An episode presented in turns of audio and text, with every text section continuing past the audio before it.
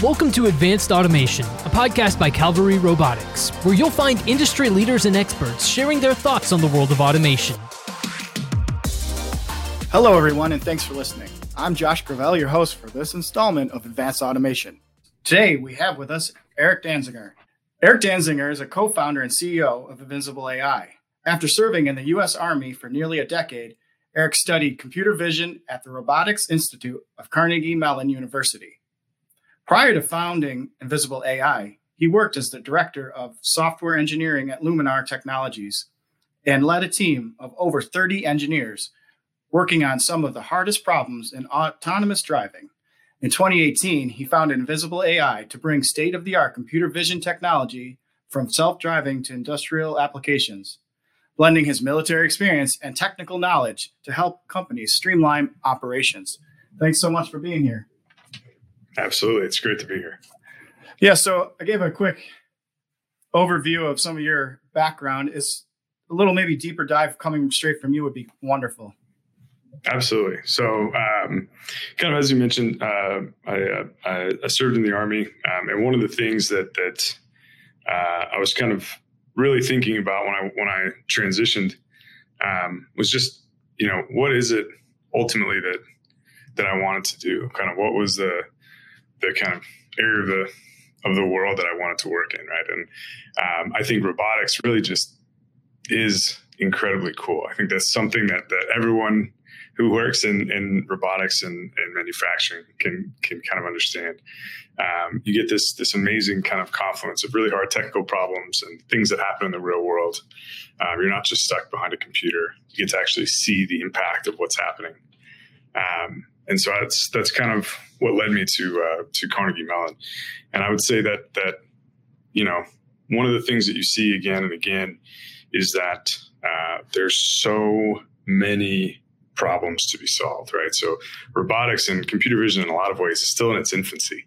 We're still we're still kind of at the beginning here, um, and so that makes it honestly even more exciting for me. Uh, but it means that you need to be very very clear headed uh, about problems that you can solve and about areas to work on. So um, I think there was a, a period of time uh, not long after I got out of graduate school where self driving was a year away um, or something something something like that um, and i think it's you know again it's it's really easy kind of when there's a big change in technology to kind of overestimate how much that's going to impact all the problems that it can that it can touch uh, and so i think that there's we're still, you know, many, many years away from what anyone would call kind of real self driving. Um, and I think that, that at the same time, those technology changes were very real, right? So being able to now do all the stuff that we can do with deep learning um, has changed a lot. It hasn't changed everything. It hasn't changed some of the things maybe that people assume that it has. Um, it's definitely not a cure all. And I think we we have a habit of always overestimating these kind of technologies uh, as human beings, but that that isn't to minimize kind of what's possible now, right? And that's the thing that I'm really excited about is that I think that we're definitely on the cusp of some really really exciting stuff in terms of the the capabilities that we can deliver to industrial customers. That's very exciting. To be on, like you said, the cusp of what's next. You're solving it and creating it, uh, you know, all in all at once. So, do you can you give us then a nice maybe a boilerplate or your rendition of what Invisible AI is? The way that I that I like to kind of think about Invisible AI is is really trying to build a new layer of information in these manufacturing facilities, right? So we have uh, very specific products that we're that we're starting with, um, and those I think have, have huge impact. Our customers are, are, very excited to get those. But I think the the the purpose of Invisible AI, the goal is to really be a new stream of information, a new place to get operational information about what's happening inside of your facility. So, our first products are around manual assembly. This has traditionally been an area with very little digital information. Um, anytime you want to understand what's happening in manual assembly, you literally have to go walk and look. You have to see, you have to take a stopwatch and actually measure yourself. Um, and this is actually part of the, the kind of Toyota production system, right? Genchi Genbutsu, the actual kind of go and see, right? That's a that's a core tenet Um, and that's just because the actual environment is is challenging, right? You you have to understand yeah. why things are hard, and things are hard not because you know this one station wasn't set up properly. That one station's inside of a facility, right? And and anytime you know they run out of parts, it's not that they go two feet over; they might have to go to the other side of the factory to go get something, right? And so understanding why things are happening, you really need to be in that context and you need to, to understand it. And I think that um, for us, giving that visibility is kind of the the goal, right? Being able to see kind of what's happening. Um, but we're seeing that already with uh, safety, right? So there's there's things around robot safety, uh, fork trucks, right? The, the vehicles actually moving throughout these facilities, right? There's a ton of places where we want to have a little bit more visibility, understand what's happening, and make sure that we're kind of always working towards better safety, quality, and cost in manufacturing. Absolutely. What what is on the horizon then? What new innovations for invisible AI? Yeah. Um, so we've been, uh, you know, I think we we basically made a decision pretty early on in the company that we were going to tackle uh, some of the harder problems that, that no one else was really looking at. Um, and and uh, that some of that is around uh, moving assembly lines. So these traditionally have been very hard from a computer vision perspective because you can imagine things happen at different periods of time while things are moving. Right, people are getting in and out of vehicles. There's a lot of complexity. Uh, it's not easy to to manage. So that's something that kind of required us to develop a whole bunch of innovations that we've been slowly kind of um, rolling out to our customers. Uh, everything that we do now is in in 3D. Um, okay. We have multiple cameras that have overlapping fields of view. Everything's time synchronized, and so what we're really building is is already this living three dimensional representation of this moving line, um, and then using computer vision to pull out the relevant information from that. So that's something that can extend again very easily to a robot cell um, that we're extending to crosswalks and kind of intersections inside of facilities, um, and that you know has forced us basically to kind of innovate on how we do things uh, in depth, how we synchronize across all these systems, um, and just really kind of deliver the, a next generation suite of, of uh, computer vision technologies inside of these customers. So I imagine pulling all that kind of data is difficult, but what other challenges then are you facing that with the visible AI? So we we actually try and have everything happen on device. So um, all of the camera systems, all of the the uh, AI devices that we have, have all the processing power that they need to compute everything locally. Um, and so what we do is we kind of collate all of that after we've uh, uh, run the, the various kind of data extraction algorithms to uh, a, a, database on prem. So everything stays in their facility. Um, it's a lot more secure. There's very little network bandwidth required, um, and that allows us to install thousands of cameras instead of just dozens um, on, on networks that may not have been upgraded wow. for that kind of bandwidth. Um, and so it's you know it's hard. I think the uh, my favorite saying is uh, from I think like an 18th century general. I said uh, amateurs talk tactics, experts talk logistics, right? The hardest thing in actually deploying these things at scale is not necessarily the, the individual technology pieces. It's kind of everyday things like how much bandwidth do you have? Can you actually stream that much video across your facility, right? That's the thing that tends to break some of these deployments. So um, that's something that we've been thinking about kind of from the beginning. Uh, and I think um, yeah, so that's uh, I think that's a big part of it. I think the computer vision part of it, right? So we've been focused a lot on uh, methods of computer vision that don't require extensive retraining. So this is a big topic for us. Uh, one of the biggest problems that we see computer vision, especially deep learning companies have, is that they need six weeks or months to get up and running. Uh, they need to take your personal kind of uh, IP data and send that overseas sometimes to get labeled right? It's it's not necessarily very secure. It's very very it takes a long time. And if any changes have happened in that period right? If you've changed any of your process or changed a part or changed whatever's happening uh, it starts all over again right? And yeah. so that that that chain can be very very fragile. So we try and do everything uh, again kind of assuming that these devices are going to be configured by the customer that everything's going to run locally um, and that this should work out of the box. That's the the kind of uh, deployments that we're that we like to do. So um, as we develop these new use cases, we're trying to always keep that in mind and not make it something that's winds up being more consulting, right? Where you have to actually then go and configure for the specific customer and label the data, deploy a new model. We want to have models that are working across entire uh, our entire customer base.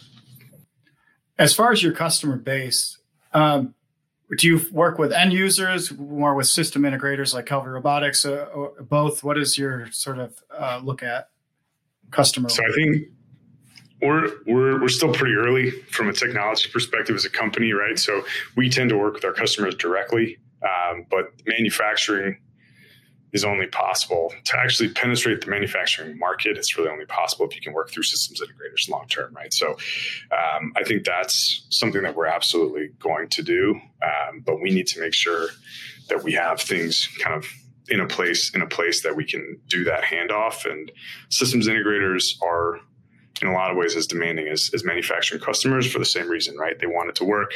Um, they don't want to have, you know, they, they want to make sure that everything is, is kind of easy to install, that it, it does what it says on the box.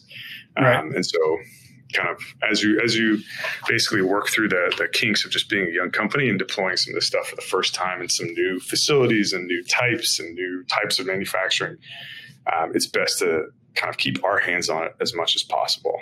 Um, but again, the, the kind of thesis for us, the, the belief is that if we can make this something that anyone can set up, that you can set up in minutes, and that doesn't require our intervention to set it up, um, that's something that a systems integrator would would definitely um, be be kind of able to do. And I think it fits well with the systems integrator kind of mentality, right? Which is um, you know, you have a, a, a, set of specific customers, you know, their needs like really well. you you can do a lot of the customization and a lot of the, the actual work to kind of make things specific for them.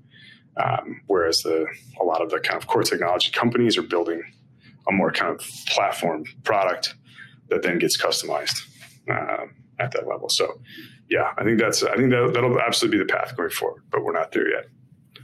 What what is a recommendation you have for your customers looking to implement Invisible AI? That's a, a great question. I think you know the big thing for us that we see is is uh, again, you know, starting with some of these first products. There's always uh, a big big fire that's going on, right? And I think that ultimately. Um, inside of a lot of these assembly lines, you'll have just a huge host of problems. It's you know suppliers' parts bad. Um, you know you can't you can't uh, find qualified people.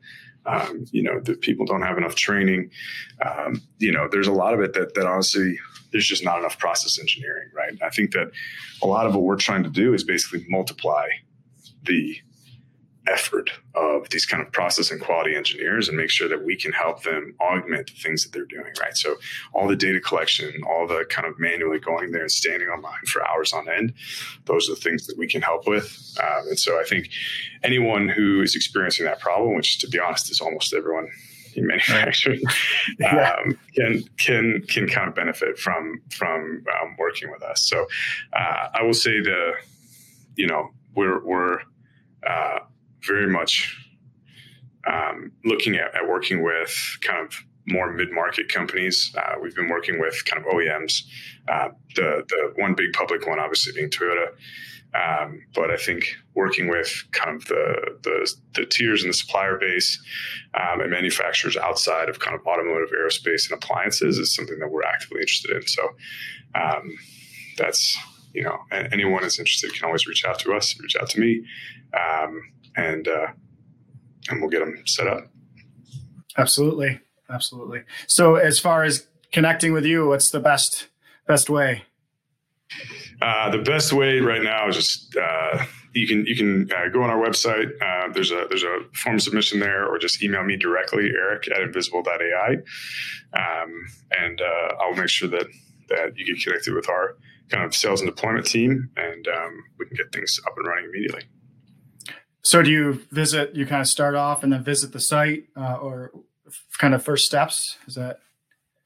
Yeah. So the, typically, um, kind of figuring out with the customer what what they kind of what what the reason is that they came to us in the first place, right? Doing a site visit, trying to understand their lines, trying to understand their manufacturing facilities, um, and again, I think what we see is that typically there's you know a specific problem that's driving them to, to look for us. So something that is very just top of mind right now.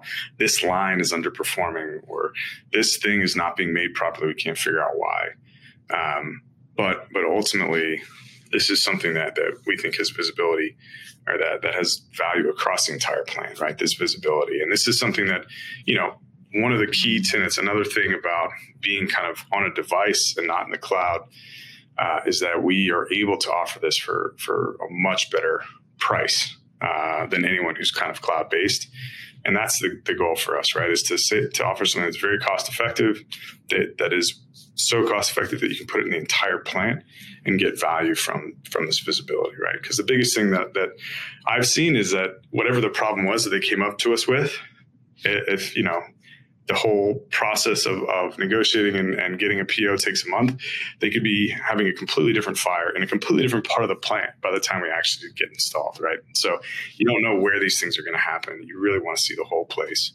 Um, and if it's, again, if it's cost effective and it delivers kind of recurring benefits around visibility, root cause analysis, being able to actually see what went wrong, when it went wrong, um, employee training, all that stuff, it's, it's, it's absolutely worth it. Wonderful. Well, Anything else that you feel like you would like to add before we close things out? Um, I think you know one of the the key things for us is is always kind of understanding, um, you know what what other players in the market are, are interested in as well, right? So I, I, think this is you touched on the systems integrators. This is something that we just haven't uh, honestly had time to to um, really dive into, but understanding more kind of from the systems integrators, from robotic suppliers, from other companies kind of deploying automation inside of manufacturing, um, where they see gaps, what their needs are, um, and kind of what they could do if they could see everything throughout the facility, right? So already we've heard from some companies that, you know, remotely uh, monitoring some of these robotic installations could be super valuable um, just because I'll give you give you an example, right? If uh, you set up a um, a robotic cell and there's no one qualified in the plant to actually maintain that system, right? And something changes or someone you know puts it out of alignment. Um, then you someone needs to come on site and actually fix that, right? Um, right? And someone, you know, especially if that winds up being kind of a sensitive area or a medical area or any any kind of reason that you wouldn't want someone to kind of be in there. It's a clean room of some kind. Um, that can be you know orders of magnitude more expensive. Um, yeah. So I think there's there's a lot of these use cases that we just you know we hear about after explaining kind of what we do, um, and it's always great to connect with other technology companies. So always interested to to kind of learn more and understand kind of what what's out there. Wonderful. Well, I appreciate your time. Thank you for for talking with us today. Absolutely. Yeah. Uh, it was great to talk to you, and uh, thanks a lot. Make sure to subscribe to Advanced Automation wherever you get your podcast. And head over to CalvaryRobotics.com to listen to other episodes, watch our series, Calvary TV, and lots of other great content about Calvary Robotics. Have a great day.